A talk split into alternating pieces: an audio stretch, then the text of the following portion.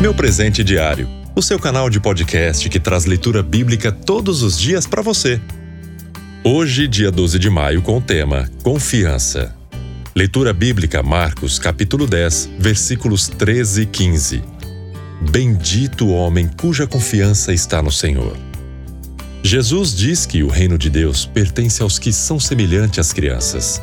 Uma das características que mais me impressiona numa criança é sua confiança no adulto principalmente em seus pais. Quando os pais prometem algo, mesmo que muito grande ou difícil, a criança não duvida que eles cumprirão a promessa. Mesmo se alguém tentar convencer o pequeno dizendo seu pai não fará isso ou ele não cumprirá aquilo. Muitas vezes a criança bate o pé e afirma com convicção: Vai sim, ele disse que vai. O dicionário define o verbo confiar como entregar, acreditar. Aquele que confia se entrega ou entrega algo pois acredita que não será decepcionado. Há um filme intitulado Confiança, em que uma jovem com problemas familiares encontra apoio num rapaz, e desta amizade surge uma relação amorosa. Há uma cena em que ela está em cima de um lugar alto ameaçando a se jogar. O rapaz no chão preocupa-se com o que pode acontecer e de repente a jovem se lança e o namorado tenta segurá-la. Embora seja uma ficção, chamou minha atenção quando o rapaz pergunta algo sobre a decisão dela se lançar. Ela então claramente responde que tinha certeza de que ele a seguraria. Isso é confiar. O versículo em destaque diz que é bendito quem confia no Senhor. No entanto, muitas vezes receamos lançar-nos aos braços do Pai amoroso e zeloso que é Deus.